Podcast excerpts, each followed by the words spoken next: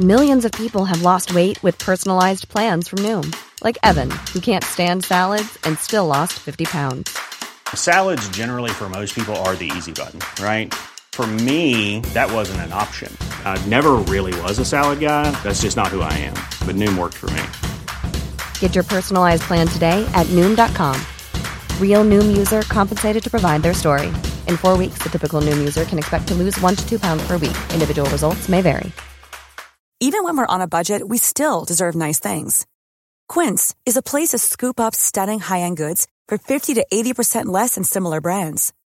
They have buttery soft cashmere sweaters starting at $50, luxurious Italian leather bags, and so much more. Plus, Quince only works with factories that use safe, ethical, and responsible manufacturing. Get the high-end goods you'll love without the high price tag with Quince. Go to quince.com slash style for free shipping and 365-day returns.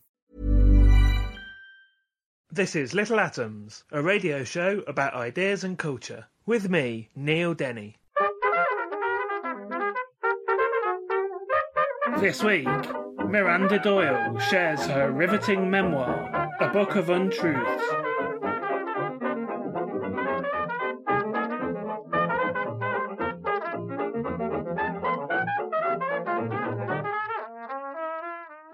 Miranda Doyle graduated with an MA from Goldsmiths in Creative and Life Writing and has been mentored through the Arts Council Escalator Scheme.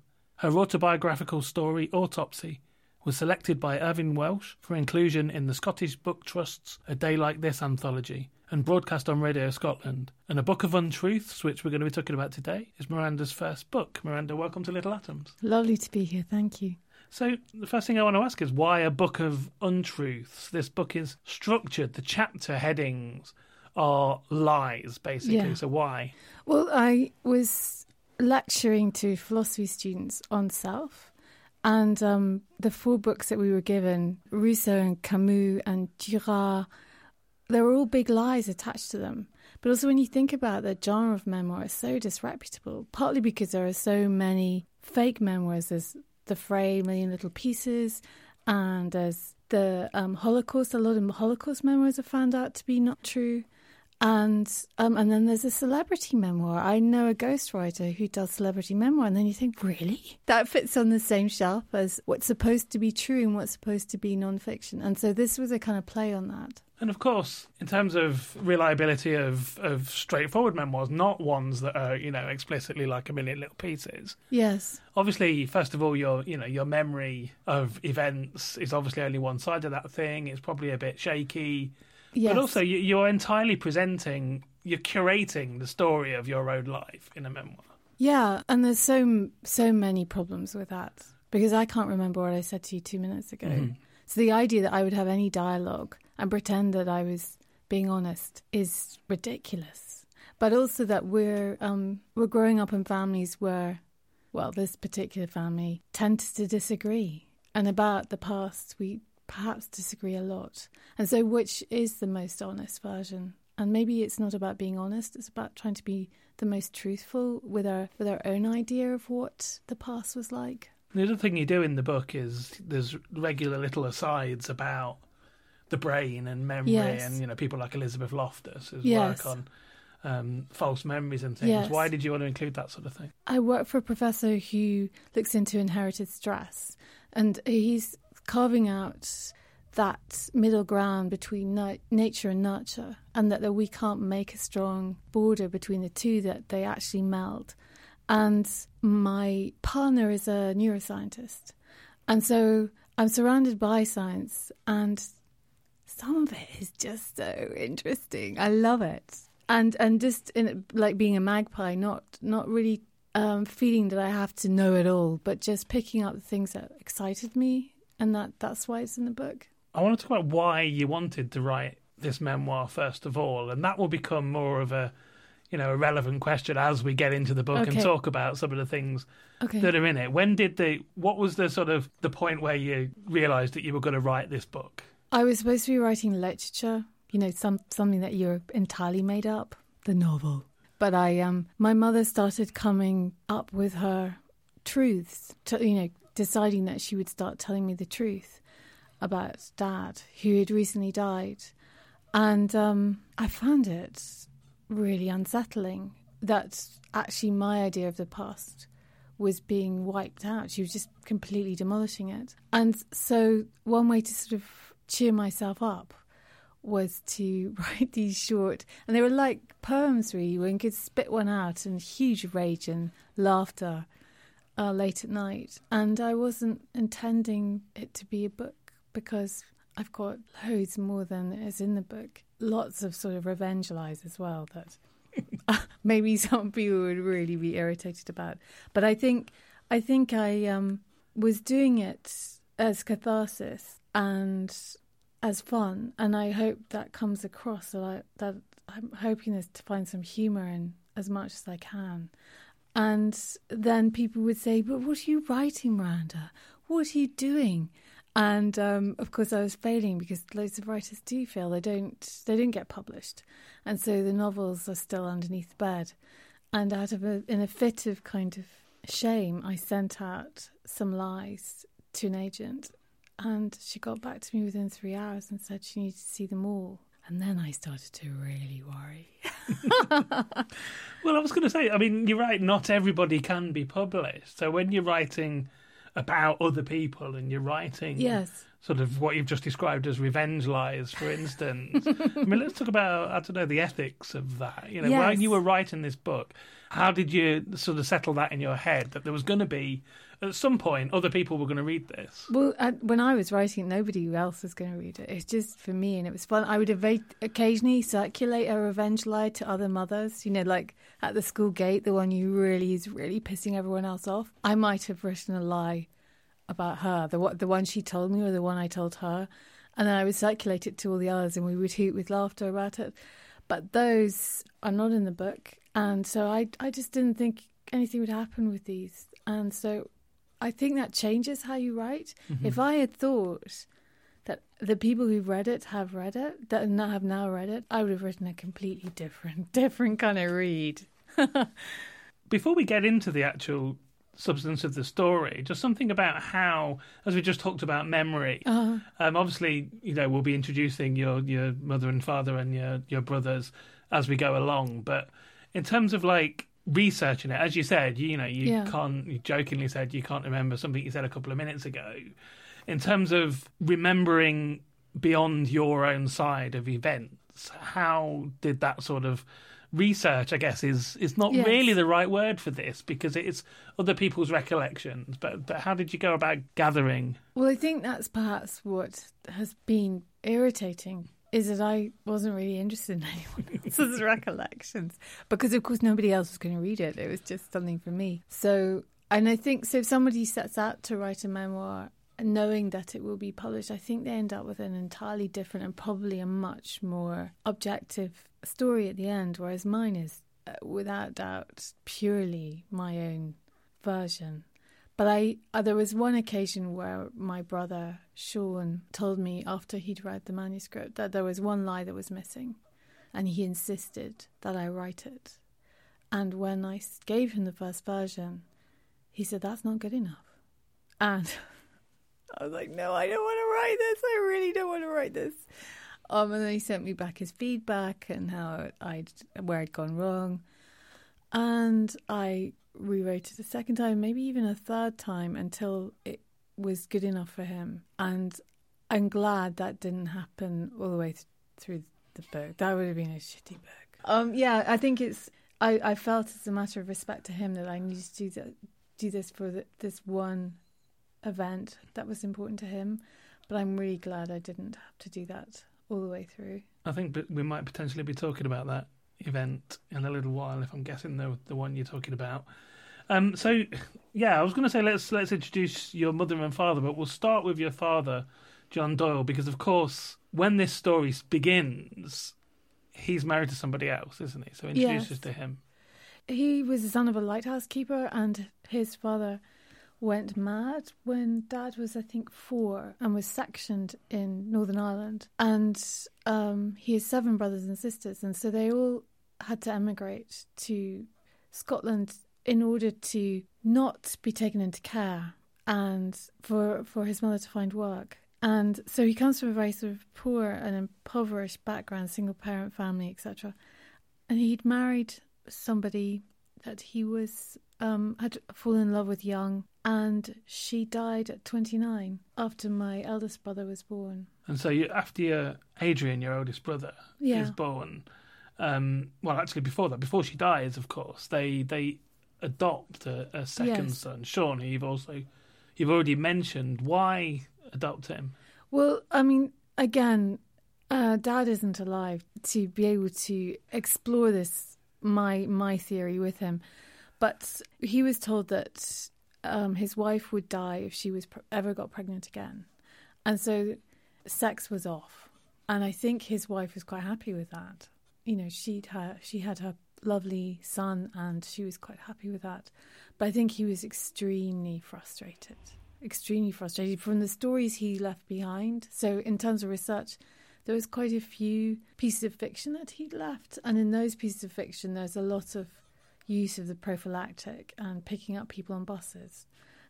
so, I don't know how much that he actually did, or whether this is fantasy. But um, Although it does turn out he could he could conceivably have done those things. yes, absolutely.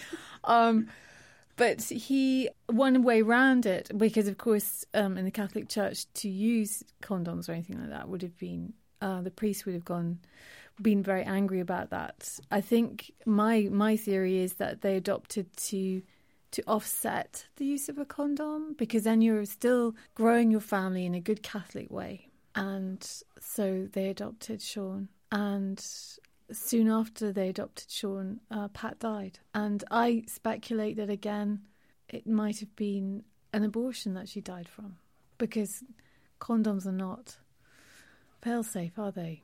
And she might have to protect herself. And having been told that she would die, and I guess it was very dangerous in the 60s if you if you don't go through childbirth in in a straightforward way, it can be quite dangerous. So I, I guess maybe in a desire to protect herself, she had an illegal abortion. And so your mother, Maureen, Yes. comes on the scene, and now she has a completely different background to your father. Uh-huh. Now I don't know how much of the book we want to give away as we go, but it does turn out. As it goes on, that her background might not have been quite as respectable as she initially thought. However, tell us about where she came from. Well, she came from um, a family that owned a woolen factory in um, Scotland, in Perthshire, and um, they had a lot of land, and they ha- they still have a lot of land, and still have a lot of money and nice cars. And uh, she was brought up by nannies and was, I guess, sort of landed gentry, but fell pregnant when she met Dad quite quickly because I think he was quite persistent. And again, there was another abortion.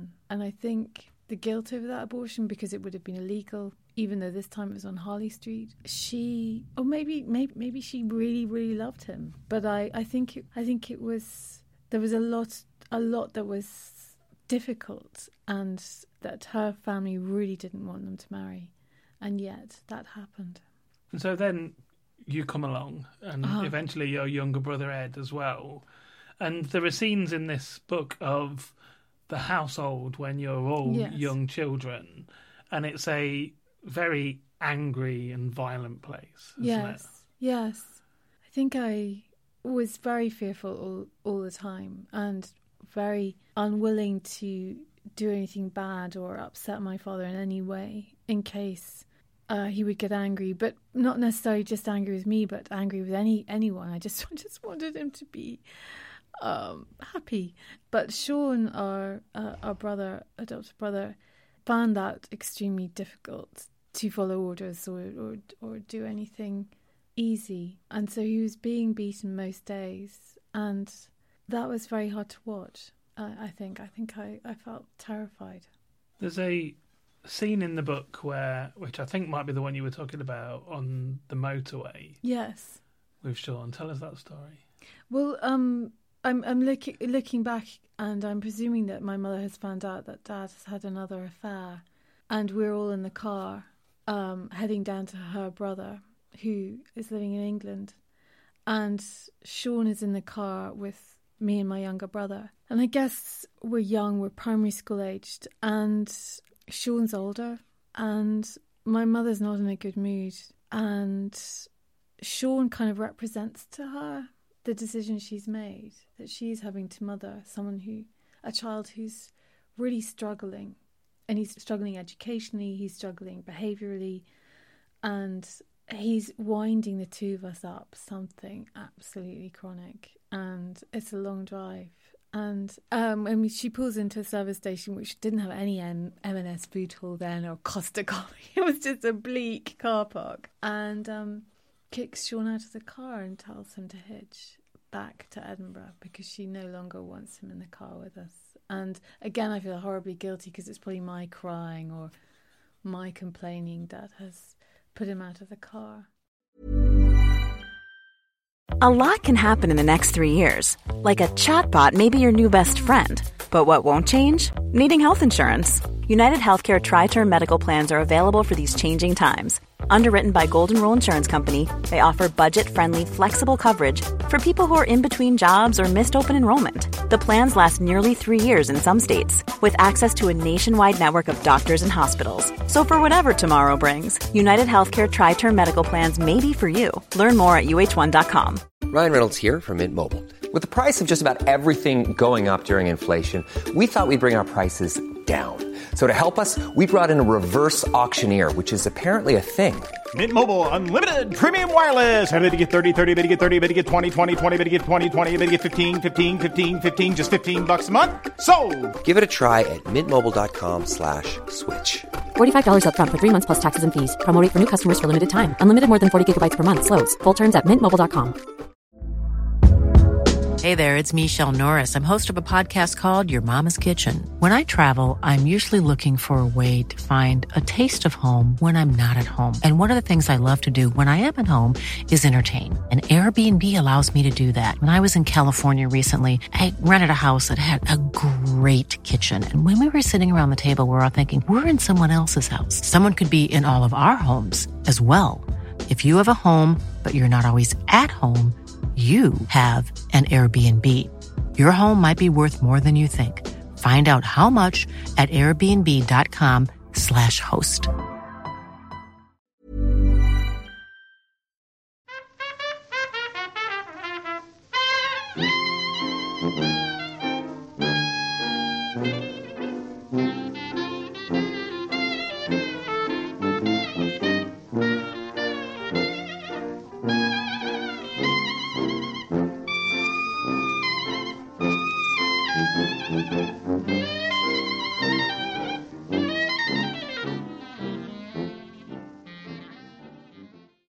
Listening to Little Atoms. I'm Neil Denny. Today I'm talking to Miranda Doyle, and we're talking about her memoir, A Book of Untruths. And you've mentioned a couple of times, you alluded to your father's infidelity a couple of times, Miranda. Yes. Um, so let's talk about that now. And I guess your mother's slow sort of realization that it was going on and how she dealt with it over the years. Well, it, when she started telling her truths after he died, it's clear that she was aware of things perhaps all the, all the time. And um, because when she fell pregnant with my younger brother Ed, she contracted a sexually transmitted disease from him, um, which can only be proved that he that he was a monster. So I think she was always aware of it, and and I think what was sad for her and continued all the way through her life was that he would shag her friends. Uh, so that kind of disloyalty was not only him but her friends too. And I, I wish he'd been kinder and played further away from home, but I think it felt easier just to look in the nest and see what was available. Oh. There's a particular letter as well that gives him away in the book.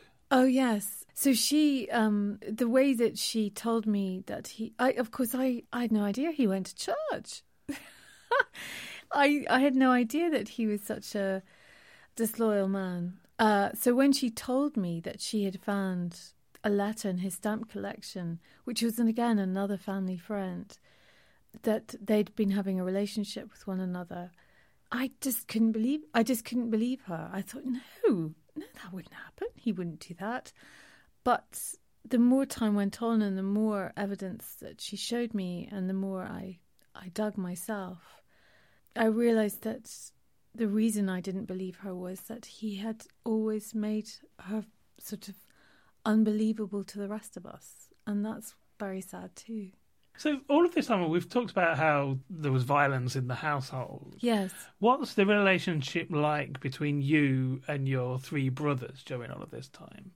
How do you deal with it between yourselves, or not at all? Well, I felt that we were. Uh, I was very close to my younger brother Ed, but um, Sean would play us off against one another and be favoriting one person over another and and it was a way of kind of finding control in a world that he had no control over, and I think that was very difficult. And my eldest brother, Pat's son, Adrian, was very remote. I think he was thoroughly depressed, and um, no one talked about his mother anymore. Any evidence of her disappeared, and he was beaten a lot as well. Um, and he's 10 years older than Ed and, and eight years older than me. And so he, he was always very remote. Around this time, your father gets a job in Saudi Arabia, uh-huh.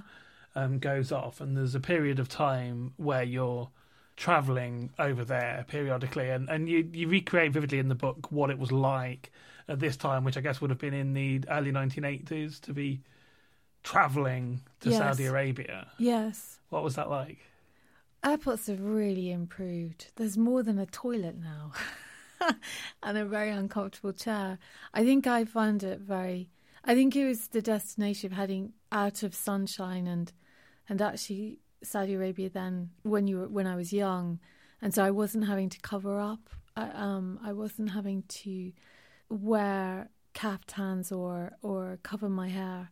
I, as a child, it it was very free, and there were, the beach was great and then having to head back to rainy, rainy, rainy, rainy Scotland was very, very sort of hard. And um, the flights would leave at one in the morning from Dhahran, and we'd get into Aberdeen. I don't know about eight o'clock in the morning, and it would always be freezing, and we wouldn't have slept all night. And I thought, I yes, it was it was hard and lonely. Yeah. And you were put into boarding school Uh-huh. in Scotland. And as it turns out, Gordonstoun, which is, you know, everybody will know is uh, where Prince Charles went to. Yes. Um, it's not Hogwarts, is it? No, it really isn't. It really, really isn't. And Ed would tell you that he enjoy he enjoyed his time there very much, and um, I think many many children did, but I don't think it was a safe environment. And my mother, I think, was delighted to be a fellow parent to the Queen. You know, having married this sort of poor Irish man, to now be able to sort of call herself an equal to to those other parents was delicious. So when I did try to speak to her about how difficult things were, or the fact that the that we were being made to swing naked, or or things like that, she she didn't really want to hear those those things because they were too uncomfortable maybe for her. And yeah, you, you do talk in the book about various incidents of sexual assault. I guess we no other way to describe it that happened in the book by teachers on pupils. Um, and I wanted to talk about after the book came out. Yes. That ended up basically in the press. Like uh, you know, if, Yes. you, if you Google, you could see lots of sort of provincial Scottish newspapers talking about you know how you've had the temerity to come and bring up this stuff about Really? about the I did school. Google yeah. myself. Oh Yeah. no, you're kidding. Well, I was going to ask you how that was, but perhaps you Um, can't tell me that. No, no, no. I, um, oh, no wonder everyone's suddenly very pissed off with me. I was contacted by a newspaper, um, a Scottish newspaper, to talk about the book. And so I thought I was being interviewed about the book. And then uh, she was lovely. Jenny was lovely and seemed to really have really enjoyed it, the book. But then when it passed on to her editor, things changed. And I think the opportunity of getting Prince Charles serious and sexual abuse all in the same headline was just too good an opportunity to miss. And so they did it. And um, I was complicit with that, thinking that it was a good thing to do to speak finally, honestly, as I could And I must admit, a lot of children that I had been at school with did contact me afterwards and were pleased to um, that I had. Those years at school, at that boarding school, um, Uh-huh. they they weren't particularly good training for life as an adult. You you leave school, move down to London on your own, and those early years when you know, I wanted to talk about these early years when you're living in London, Uh, um, starting to work yes. and um, having various misadventures, shall we say. Again, you're not really school's not really equipped you for no, life. no, it hasn't. And I think girls at Gordonstoun did have to do a sewing class, which the boys didn't have to do, and there was a bit of cake making. But I, I, um, I think we were just supposed to marry, and um, that was all that we were good for. And I know that Dad felt the same way when I rang him up and said, "What am I going to do about a pension at age twenty?" Which perhaps kind of a bit someone had probably come into work and given a talk about it. He said, oh, "Just marry one, just marry one," uh, and so I, I felt that my future was very cramped, and my mother decided I should be a secretary like she should, and because I'd managed to arse up my university place and my degree place, and I'd crashed out of school with only a feeble amount of A levels. Um, so I was heading for the skids, and um, I did manage to work in London. I love, I love the freedom of London that nobody is looking over anyone's shoulder and knows what's what anyone else is really doing. They're not nosy, and that was incredibly freeing. But it did also mean that I struggled to keep myself together, and I was drunk a lot. I think twenty four seven. I think for a long, long period, and shagging everything that moved. It's all in the book. um, you've already mentioned your father. Both of your parents have, are dead now. Yes, Um, what was your relationship with them like towards the end of their lives? it was really uh, good. I um I had a very bad period with them straight after school when I f- feel they were very disappointed with my choice of man and everything else. But when they wanted to um, complain about one another, they would find a very thoughtful ear. Um, you know, I'm so pleased that they would want to share those things with me. Um, that I gratefully accepted, uh, you know, gratefully listened to them most days. They would be on the blower most days, individually, never together.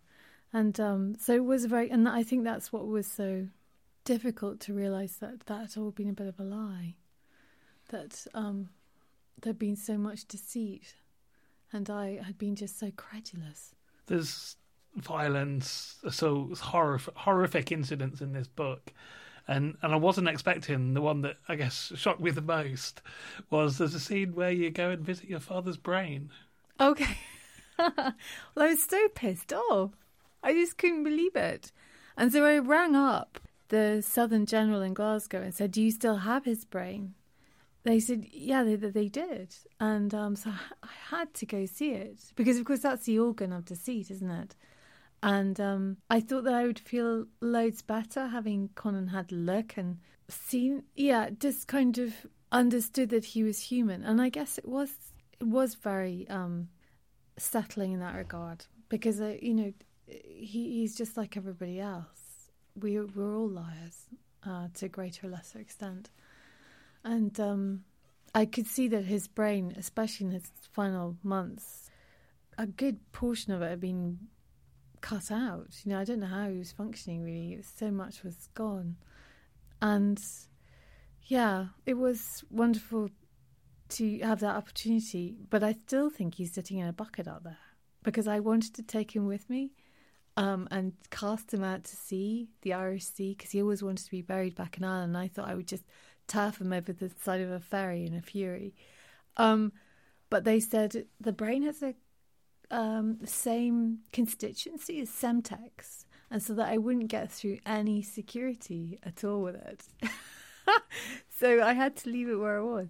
Just to finish us off, then let's talk about what the reception has been to the book since it's been published by people who you wouldn't have expected at the point where you were writing it to have read it. Hmm.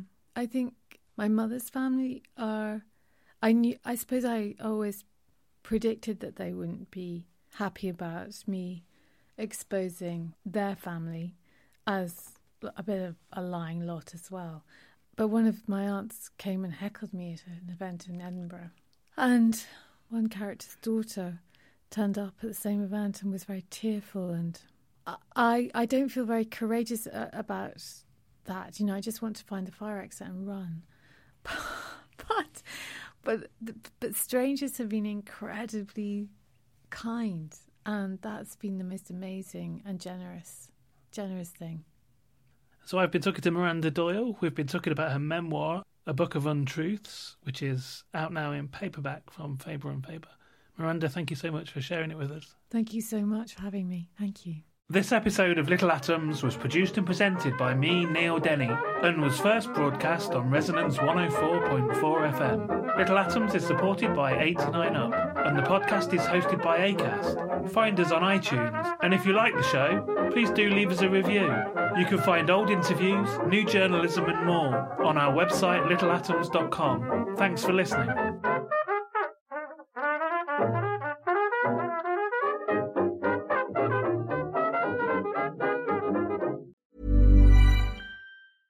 Planning for your next trip?